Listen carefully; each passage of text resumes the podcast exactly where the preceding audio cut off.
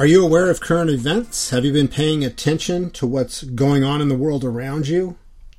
Have you been watching the real news, not the mainstream media, and keeping an eye on the insanity that seems to be pervading so much of the world around us? It seems very clear that America and much of the world seems to be going insane when you read the headlines and you look at what's happening. But as Christians, we get to have a very unique perspective on all these things. As the world struggles to find meaning, and so many seem to be slipping into a state of hopelessness as Christians, because we actually are blessed to know what the end result is of everything, we get to live in the joy of Christ. We get to understand that all these things are happening according to God's plan.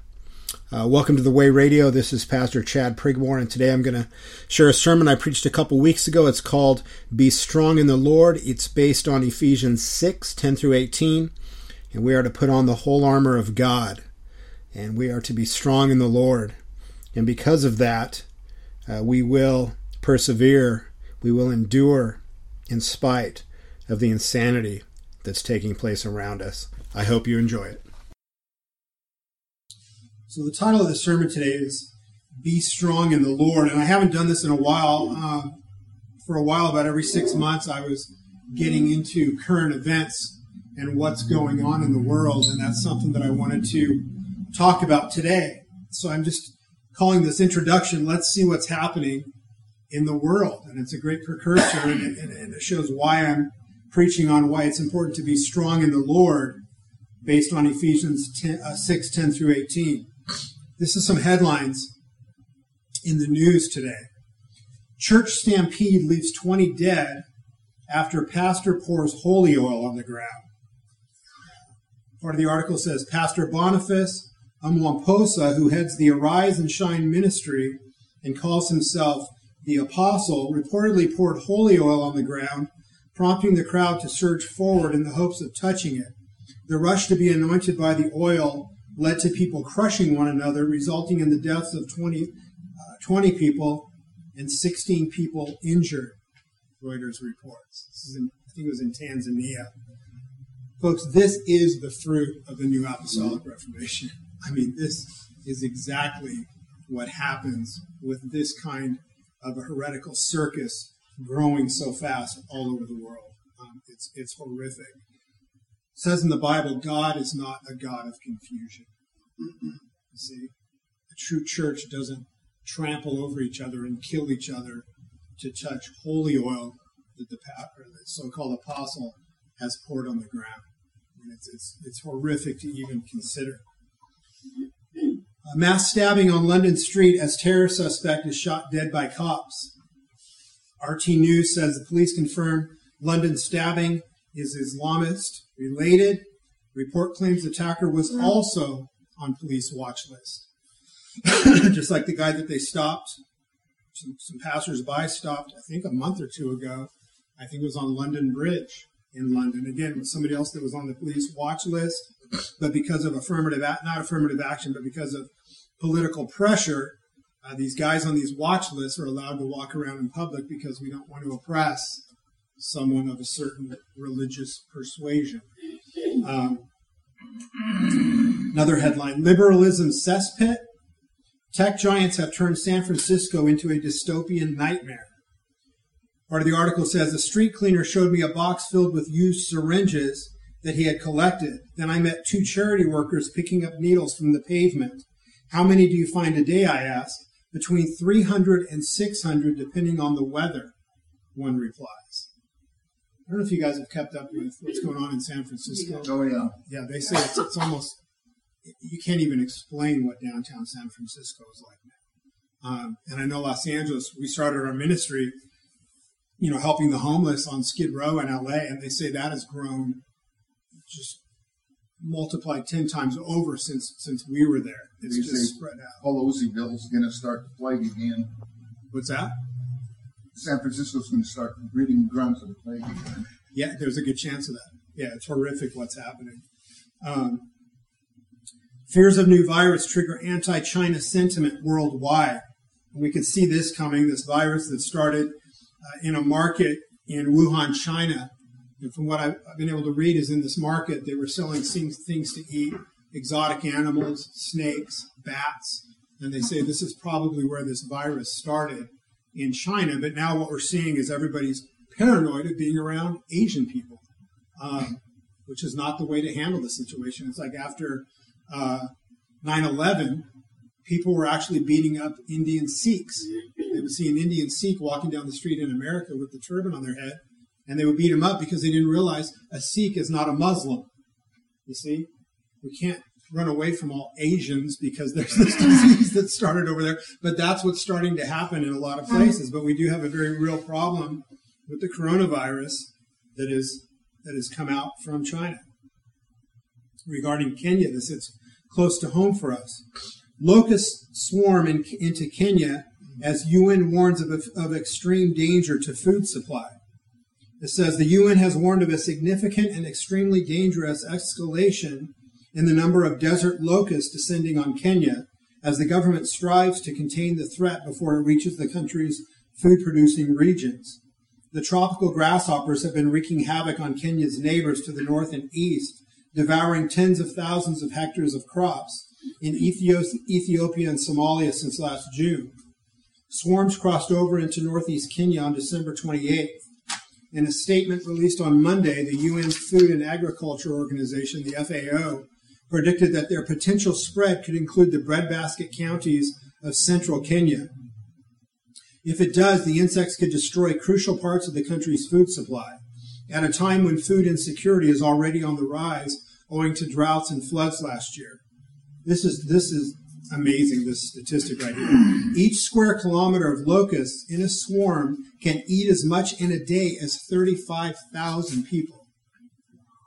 So every square kilometer of locusts can consume in one day what 35,000 people would consume. According to the FAO, one locust swarm seen in Kenya measured 2,400 square kilometers. Wow. Massive. Says this is an unprecedented threat to food security and livelihoods across the Horn of Africa, the FAO said. I asked Benson about this last week, and he said that when I spoke to him last week, he said there were swarms that were in Narok. And Narok is actually one of the towns we stop in. It's halfway between Kisii and Nairobi. And so they were just praying that the rains would stay in Kisii. Kisii is more hilly. Narok is more of a lowland valley because the rain will keep them out. So they're praying that the rains stay and the swarm, goes around Kisii. But Narok is maybe a 2-hour drive from Kisii. And he said that's where the swarms were coming through when I had asked him about it last week. Earthquakes and volcanic eruptions everywhere. I mean, hardcore stuff.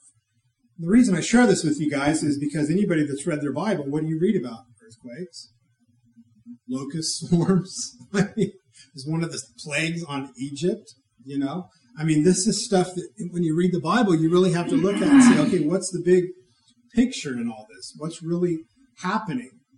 I'm not trying to paint a picture that's not there, but I think we have to be aware of what's going on around us and have a biblical view of it. And that's what I hope that we can have today. Matthew 24, 1 through 14 says, Jesus left the temple and was going away when his disciples came to point out to him the buildings of the temple. But he answered them, "You see all these, do you not? Truly I say to you, there will not be left here one stone upon another that will not be thrown down." And as he sat on the Mount of Olives, the disciples came to him privately, saying, "Tell us, when will these things be, and what will be the sign of your coming and of the end of the age?" Now, as I read through this portion of Scripture, I want you to understand that I view end times, eschatological teaching of Scripture as something that's cyclical. If you look at the book of Revelation, I believe that we were seeing cycles of history that play out in similar ways over and over again in history. If we look at the Old Testament, we see all these prefigures of Christ. The Passover of the Jews represented our being protected by the blood of Christ. And when Jesus was saying, you will see it, not one stone here will be left on another, that prophecy was fulfilled in AD 70, when Jerusalem was destroyed by the Romans. But I think he's looking at more of a future prophecy as we look at verse 3. As he sat on the Mount of Olives, the disciples came to him privately, saying, tell us, when will these things be, and what will be the sign of your coming and of the end of the age? This is the end of time. And Jesus answered them, see that no one leads you astray. Gives a very important teaching. See that no one leads you astray. For many will come in my name, saying, I am the Christ, and they will lead many astray. And you will hear of wars and rumors of wars. We're hearing about that constantly right now. It's been going on for years, but I think anybody has to admit that in a geopolitical situation, there's a lot of tense things that are happening right now with Iran, with China, with North Korea. See that you are not alarmed, for this must take place, but the end is not yet. For nations will rise against nation and kingdom against kingdom, and there will be famines and earthquakes in various places. All these are but the beginning of the birth pains. Then they will deliver you up to tribulation, and you will be put to death, and you will be hated by all nations for my name's sake. A lot of Americans don't seem to grasp that persecution is active and happening in the world right now. Christians are the most persecuted group in the world. Christians are dying for their faith as I speak right now, all over the world. And then many will fall away and betray one another and hate one another. The great apostasy, we have to be in the midst of that. When you look at what's done in the name of Christianity. And many false prophets will arise and lead many astray. Is there a greater picture of that than a guy claiming to be an apostle pouring oil on the ground saying this is holy oil? And the ignorant masses just run, kill each other trying to get to it. And because lawlessness will be increased, the love of many will grow cold. We sense that in the society around us. But the one who endures to the end will be saved. And this gospel of the kingdom will be proclaimed throughout the whole world as a testimony to all nations. And then the end will come. The key word for us is endures. The one that endures to the end will be saved. We endure because we have the name of Christ. We live in dark and troubled times. The coronavirus outbreak, increasing geopolitical tensions, terrorism, earthquakes and other natural disasters, the locust swarms in Africa, the majority of modern Christianity, that's apostate. These are just facts of the times in which we live. And we've got to pay attention to what's going on around us. Matthew 16:2-3, Jesus said, he answered them, when it is evening, you say, it will be fair weather, for the sky is red. And in the morning, it will be stormy today, for the sky is red and threatening. You know how to interpret the appearance of the sky, but you cannot interpret the signs of the times. This is when Jesus was rebuking the religious Jewish leaders at the time for not even recognizing that the Messiah, who had been prophesied for thousands of years, was standing in their midst preaching the gospel, and they were so ignorant of the truth that they couldn't see the clear signs that pointed to him. But he was also speaking down through history to us, saying, pay attention to what's going on in the world. Hold it up to the light of Scripture. Know what the signs are around you.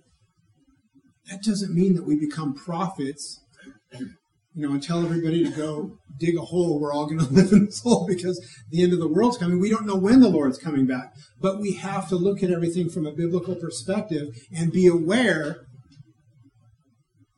that the signs do point to the fact that we could be moving very close to the end times. But the beauty of it is, as the darkness thickens, the light of the truth shines brighter. The true body of Christ grows stronger in unity. The word pierces deeper. The gospel, by the power of the Holy Spirit, demolishes the strongholds of Satan. See, and this is the paradox of Christianity. As it grows darker for those that are outside the body of Christ, and as the world spins more and more out of control, and there's more insanity and darkness, it's a time of rejoicing for the church because we're being unified in a stronger way in the faith. We're walking closer with Christ. We're seeing his word carried out in the world around us, and we know that he's coming, you see? So for us, it can be a time of rejoicing. We've got to understand that. The lost in the world and the apostate church ignores what is happening around them. And this is the big lesson in this today. The lost in the world and the apostate church ignores what is happening around them. And I'm going to use an analogy and an example here that is going to make a lot of people mad in America. They continue in distraction and amusement. Super Bowl Sunday is America's glaring example of this. Millions of professing Christians will scream and shout for a team that they have no influence over, playing a game that is meaningless, but never engage in the battle for souls where they could have eternal effect and reward. Think about that. I know Christians that can tell you the player on both teams, every position. They know every stat that there is, but they can't quote John 3:16. They can't tell you what the gospel is. You see? That's a severe problem. If you're in the world, fine, but if you're taking the name of Christ, you should know this, not about sports. But in a societal context and from a cultural perspective, what's happening in America and the refusal of people to pay attention to what's going on around them is a very, very severe problem.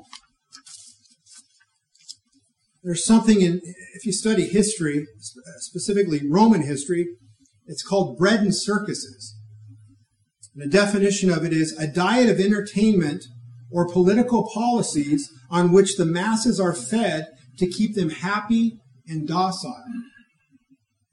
And I've got some quotes of different people in history commenting on that phrase, bread and circuses. One of the modern ones says, with football and politics as the bread and circuses of our decadent empire, whither religion? Where is religion? See? It also feeds nationalist hunger among the populace, making them proud of the achievements of their country, even while they realize that they live under an authoritarian and corrupt government, bread and circuses for the masses. Another one, and this kind of mass entertainment destroyed the morality of the Roman people, who no longer worked for a living. They lived on bread and circuses, on entertainment and the dole. See, the circus, that word circus, came about largely from the Roman Empire when everybody would gather to see the circus. Christians fed to the lions, gladiators doing battle. They'd go to the Colosseum. The Roman powers understood that if we entertain the people, we keep them distracted, and they're caught up in watching gladiatorial battles. I mean, they would literally fill the Colosseum with water and do sea battles. They would mimic sea battles and sea stories inside the Colosseum. It was entertainment on a grand scale. But that's where that term came about when Rome started to crumble, and those that were seeing what was going on were trying to warn people. They were like, the people are distracted by bread and circuses while their livelihood's being ripped out from underneath them. See? They're being misled. It's said that the mainstream media is increasingly dominated by corporate interests, political spin, and bread and circuses postmodern pap. To suggest that Roman numerals are not appropriate to enumerate the Super Bowl is to fail to understand the significance of bread and circuses in ancient Rome and their connection to the legendary circuses during Super Bowl week.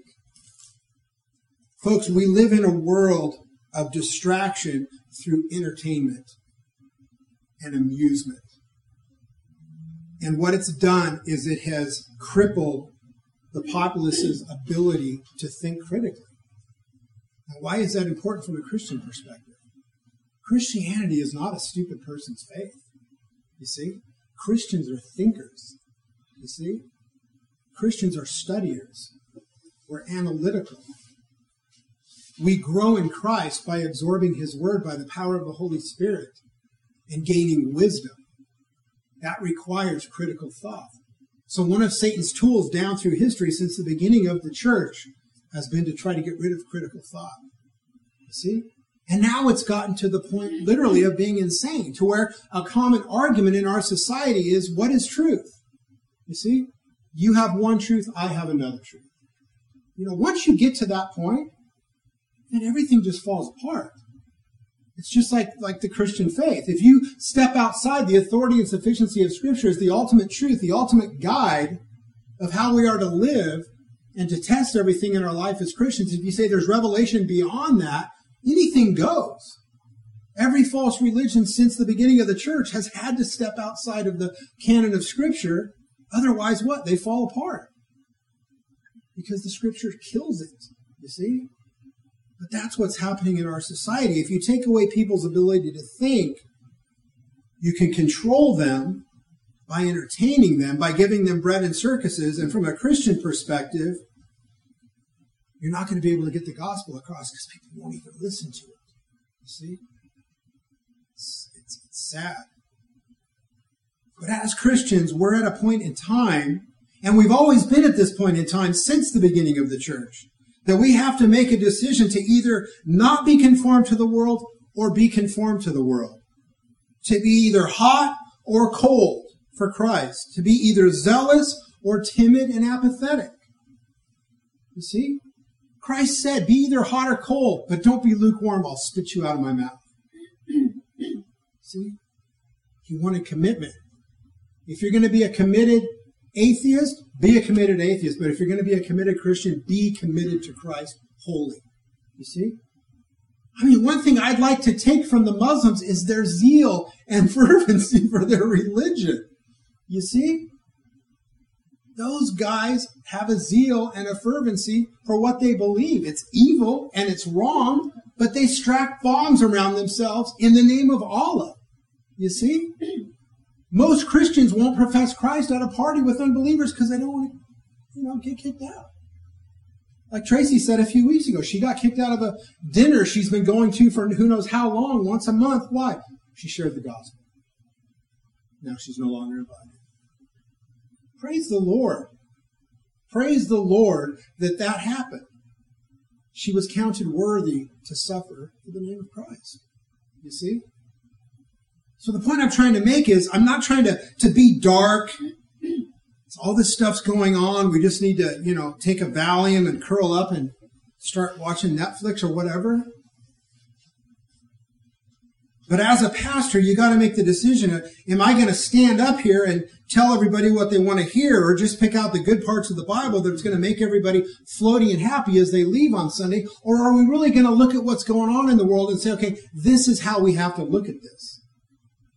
See, we've got to be aware of what's going on around us, and we've got to have the proper perspective because there's so much going on.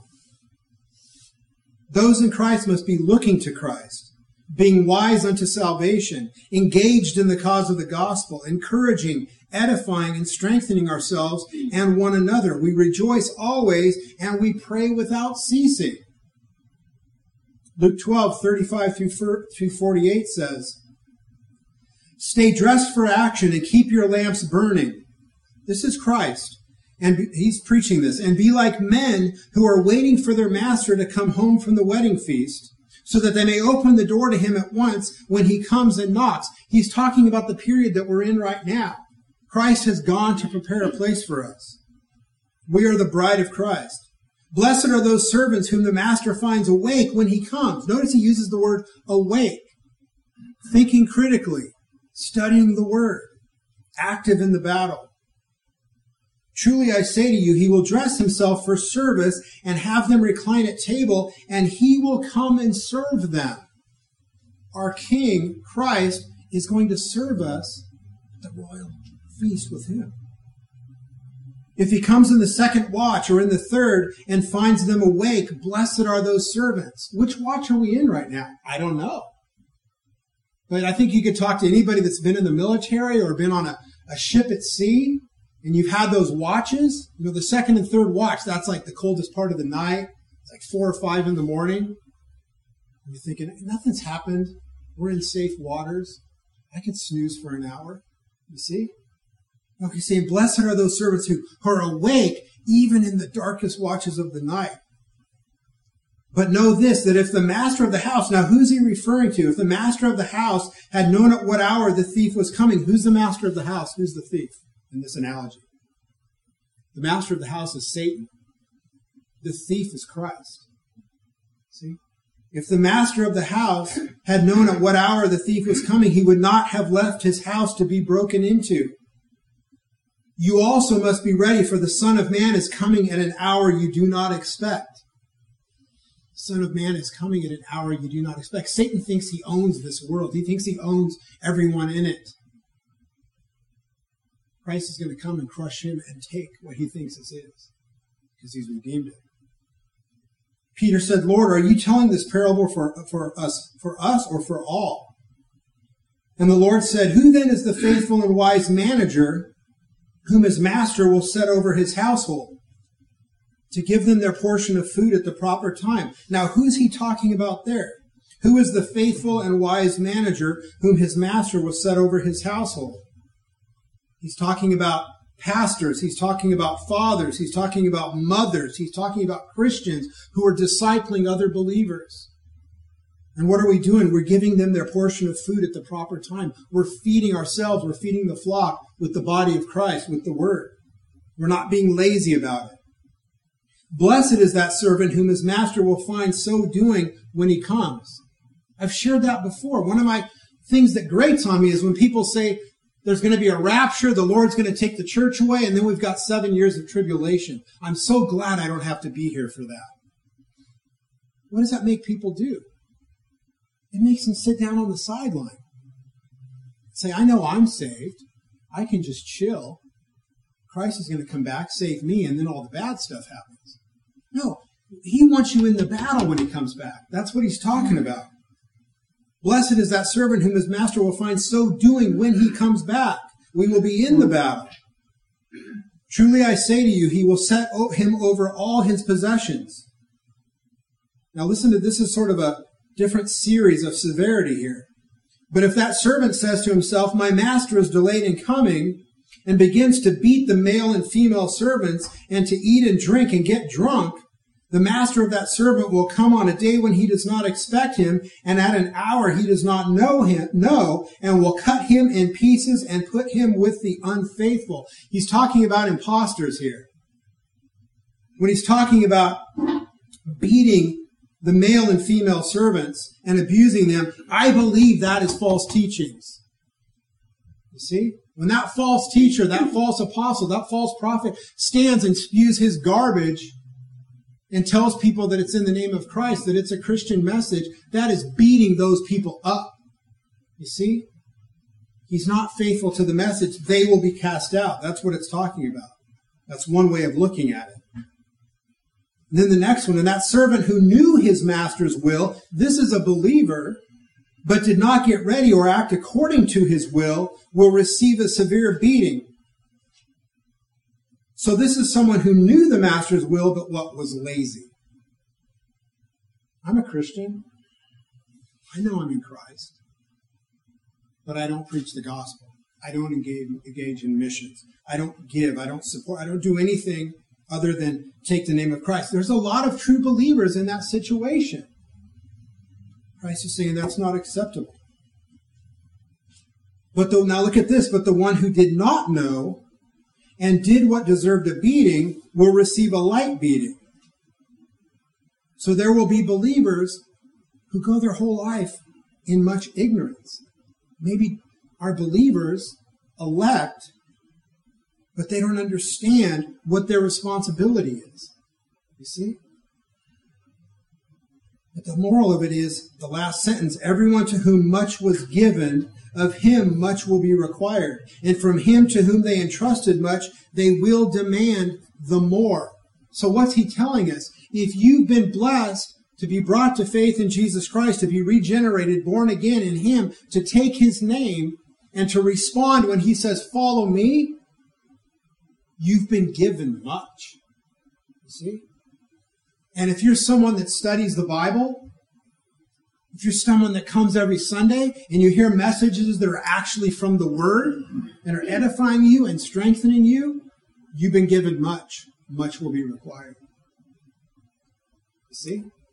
the pastor sort of puts you in a spot. You see what I mean? When you're really teaching the word. But it's a blessing. Because we're in Christ, we want to do more. We don't want to be lukewarm. We want to be on fire for Christ. We want to be zealous for Christ. We want to be engaged in the cause of the gospel. So we need to be aware of what is happening in the world. We need to pay attention. We need to have an eternal perspective, and we need to look to Christ. We need to hold everything up to the light of Scripture and test the spirits. And I'm not just saying in the context of false teachings. Hold everything up to the light of Scripture. That's why it interests me when I hear there's been another big earthquake, or there's a locust swarm moving through East Africa, or there's a plague starting in China, or an epidemic, whatever it is. You don't look at it like, wow, this is the end of the times, we need to get ready, the Lord's coming back. Maybe he is, maybe he isn't. But automatically our mind should be, where does this fit into Scripture? How do I interpret this? How do I digest this as a Christian? That's the point I'm trying to get across. Because you can make a choice as we walk through this world. We can just turn on the TV. We can go watch the Super Bowl and pay attention to all the stuff the world throws at us and ignore what's really going on. Or we could strive to be intelligent, critical thinkers, looking at what's going on in the world and filtering it through the light of Scripture, through the lens of Scripture. How do I interpret this? And why is that important? Obviously, because it helps us in our Christian walk, and it will keep us sane as the world is going insane, because we will know how to look at it, you see? Because the world's just trying to figure everything out. It's like I said, when I was out there in the world, I just went from one belief system to the next. You get all excited about it. I went to a seminar, and there was this Buddhist guy talking, and it was just so inspiring and so enlightening. I know this is the way for me. People do that all the time. And then 2 or 3 years down the road, they run into somebody they haven't seen. Are you really into the Buddhist thing? Oh, no, I'm into Hinduism now. You know what I mean? That's just how it is, you see? It's just one thing after the other, because the world can't figure things out. But as Christians, we literally have the lens that makes everything make sense. So we're protected.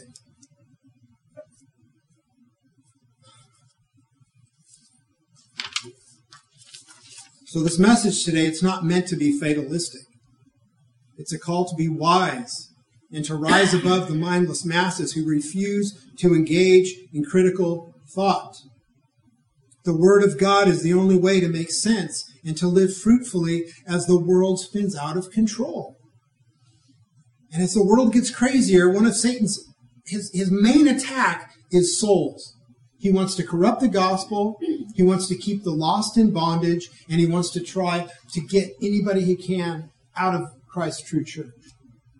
He wants to destroy people. It says sin crouches at the door. The devil roars around like a raging lion seeking someone to devour. But he can't touch those in Christ. Why? Because we put on his armor. Ephesians 6:10 says, finally, be strong in the Lord and in the strength of his might.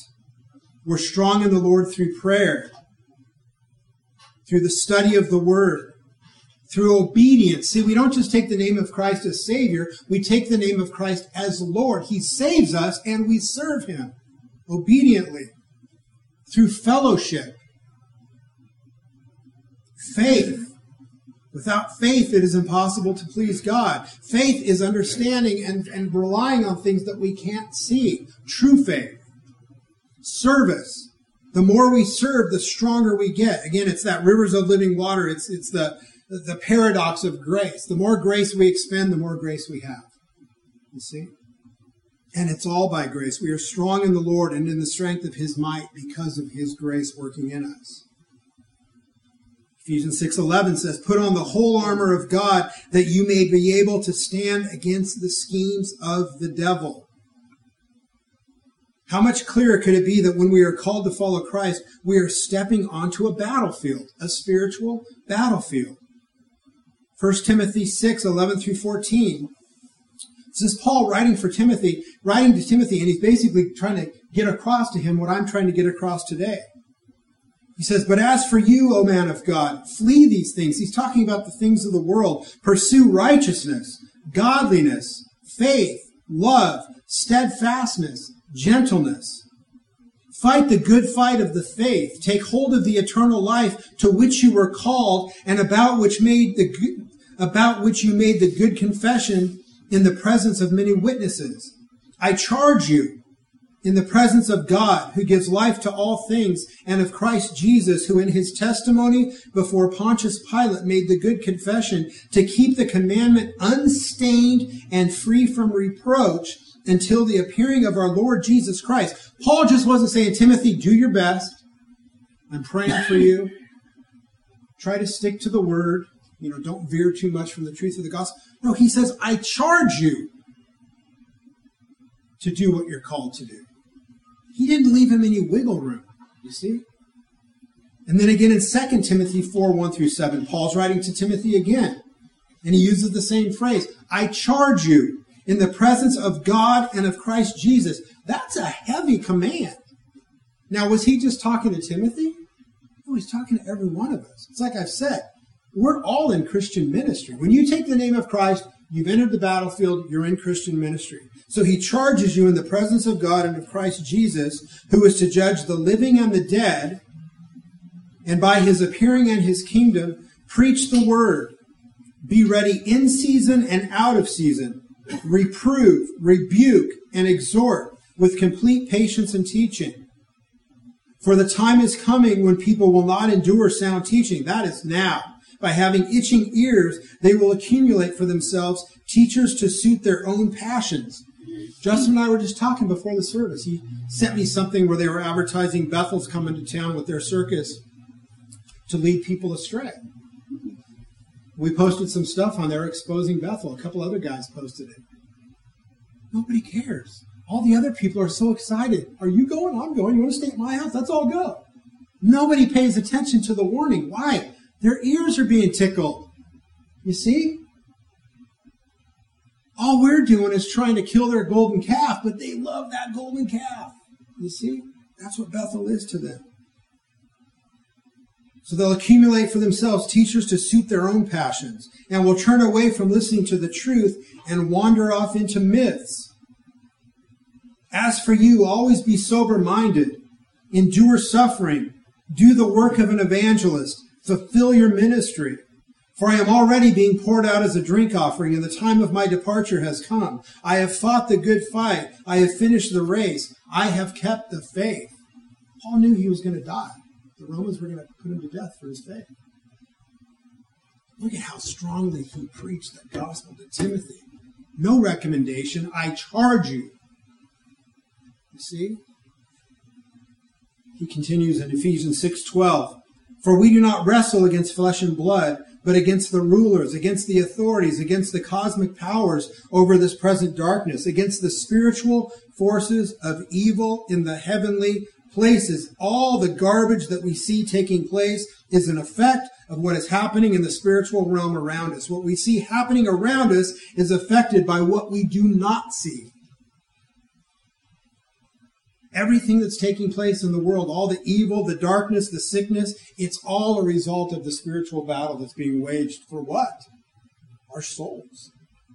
See? All of our spiritual strength and courage are from God by his grace. And our spiritual strength and courage sustains us while we're in the flesh as well. It sustains us as we walk through this world in the flesh. We're sustained physically by our spiritual power in Christ. Ephesians 6:13, therefore take up the whole armor of God, that you may be able to withstand in the evil day, and having done all, to stand firm. Our only hope, our only strength, our only protection comes from Jesus Christ. And we come to know Jesus Christ only through God's word as we're guided by the Holy Spirit. Ephesians 6:14, stand therefore. Just now, Paul, he wrote in a beautiful visual way. Stand therefore, having fastened on the belt of truth, and having put on the breastplate of righteousness, The belt of truth is the truth of the gospel. It's the inward spiritual truths that we're armed with. Again, 2 Timothy 3:14 through 17. But as for you, continue in what you have learned and have firmly believed, knowing from whom you learned it and how from childhood you have been acquainted with the sacred writings, which are able to make you wise for salvation through faith in Christ Jesus. All Scripture is breathed out by God and profitable for teaching, for reproof, for correction, and for training in righteousness, that the man of God may be competent, equipped for every good work, the authority and sufficiency of Scripture. The breastplate of righteousness, the righteousness of the spotless purity of Jesus Christ that's imputed to believers. We put that on when we follow Christ. Philippians 3:8 through 9. Indeed, I count everything as lost because of the surpassing worth of knowing Christ Jesus my Lord. See, Paul understood what it was to try to nurture and create and earn his own righteousness, and he knew it was a waste. So he counted it all as loss. For his sake I have suffered the loss of all things, and I count them as rubbish, in order that I may gain Christ and be found in him, not having a righteousness of my own that comes from the law, but that which comes through faith in Christ, the righteousness from God that depends on faith. Ephesians 6:15. Now he's talking about your feet. As shoes for your feet, having put on the readiness given by the gospel of peace. The readiness given by the gospel of peace. Why is he talking about your feet? Because we are encouraged and we're inspired by the gospel. We're guided by the Holy Spirit. We have a firm footing. If you read the Psalms, David often talks about being set in a wide, open place, and his feet are firm. The Lord doesn't let him slip. And we're ready to move and to go when we're called. See? That's like Kenya for me. You see? That's one of all of us are blessed as we go through this in one area maybe more than others. And with me, it's the shoes. He's opened this door for me to go there and to help these people and to preach. I'm taking this message with me. I want the pastors to absorb this message so much. We've got to be ready to move and to go when we're called. Ephesians 6:16, in all circumstances, now he's talking about the shield. Take up the shield of faith with which you can extinguish all the flaming darts of the evil one. It's an unwavering, strong, vibrant, bold faith in Christ. That was my weakness. See, this is why I love Christian Experience. What happened on that last trip? See, I got to the end of my faith. I wanted to turn around and come home and hide because I was fearful about what was going to happen. Of that death threat thing. But what happened? God said, no, here's your shield. He used that woman next to me on the plane to give me the strength I needed. He said, here's your shield of faith. Stand behind that. Don't ever question it again. And he's done that with all of us in different ways. We should all have stories about that as Christians, where we've gotten to the end of our own strength and faith, and God gives us that shield again. He says, hold this up, you're protected. Ephesians 6:17. Now, you picture the helmet. So you're picturing a warrior being clothed or armed. And take the helmet of salvation and the sword of the Spirit, which is the Word of God. Salvation is to be the most carefully defended. It's our hope which keeps us from despair and instead trusting and rejoicing in God. Every soldier, the first thing you're going to protect more than anything is your head. We have only one weapon of attack, the Word of God, faithfully and prayerfully used. Matthew Henry said, a single text, he's talking about biblical text, well understood and rightly applied, at once destroys a temptation or an objection and subdues the most formidable adversary. That's how powerful God's Word is. Christ used the word when he was tempted by Satan. One of the best lessons we have against temptation. As it is written, as it is written, as it is written. Now notice what he doesn't talk about in this. The back. He doesn't talk about the back being covered. See? So the lesson for us in that is that we face our enemy. We attack with the sword. We guard ourselves with the shield of faith. We don't turn our back on our enemy. That's common sense. See? Because we're not dealing with an enemy that's honorable. You know, no soldier wants to stab his enemy in the back. You want to fight face to face. You want to kill the guy honorably, or you want to die honorably. You don't want to die from a blow in the back. You don't want to kill somebody from a blow in the back. Soldiers fight face to face. So we don't turn our back on our enemy.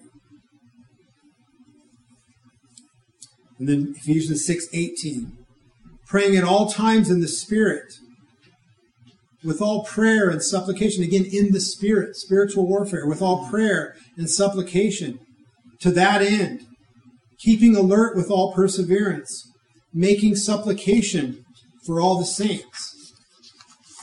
So prayer is what buckles on all the parts of the Christian armor. See, as Christians, as we read through that, we should look at each part of that armor and say, this is a part that I'm a little weak in. We should pray about this. We should always be analyzing our walk and our Christian faith. Do I need to study the Word more? Is my faith lacking? Am I timid when it comes time to use the sword of the Word? You see? This is how we grow in strength in Christ. Philippians 4:4-7. Rejoice in the Lord always. Again, I will say rejoice. Let your reasonableness be known to everyone. The Lord is at hand. Do not be anxious about anything, but in everything by prayer and supplication with thanksgiving. Let your requests be made known to God, and the peace of God, which surpasses all understanding, will guard your hearts and your minds in Christ Jesus. Prayer cannot be overstated in the Christian walk. Rejoice always, pray without ceasing. We should always be at some level of prayer as Christians. Thank you for listening to The Way Radio. You can find us on the web at thewayradio.net. If you'd like to email me with questions or comments, you can do so. And you can send that to chad@theway122.org. Until next time, God bless.